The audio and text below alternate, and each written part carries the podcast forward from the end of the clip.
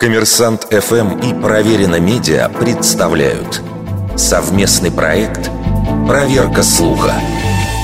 Правда ли, что Уинстон Черчилль говорил «Мои вкусы предельно просты, я легко довольствуюсь самым лучшим».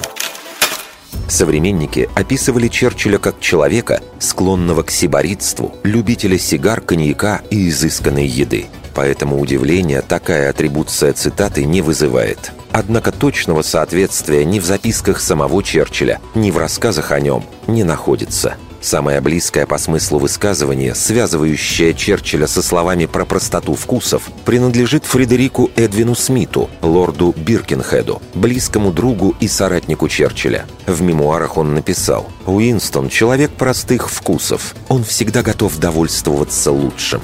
Примерно в таком же виде цитата обнаруживается и раньше, при жизни Черчилля. Эти слова в 1948 году говорил его сын Рэндольф, ссылаясь на высказывание лорда Биркенхеда. Таким образом, здесь можно говорить о характеристике, данной Черчиллю другим лицом, а не о собственной цитате британского политика. Но и лорд Биркенхед не был автором этого афоризма. Фраза появилась гораздо раньше и к Черчиллю отношения не имела – по свидетельству современников, ее произнес писатель Оскар Уальд, причем в контексте литературных пристрастий. Американский писатель Эдгард Солтус вспоминал, что как-то раз пригласил Уальда на ужин, который точнее было бы назвать литературным пиром. Писатели на самом деле смаковали свои произведения. «Не знаю, чем смогу тебя угостить», — замялся Солтус. На это Уальд ответил, «О, ничего страшного, у меня самые простые вкусы. Я всегда довольствуюсь самым лучшим».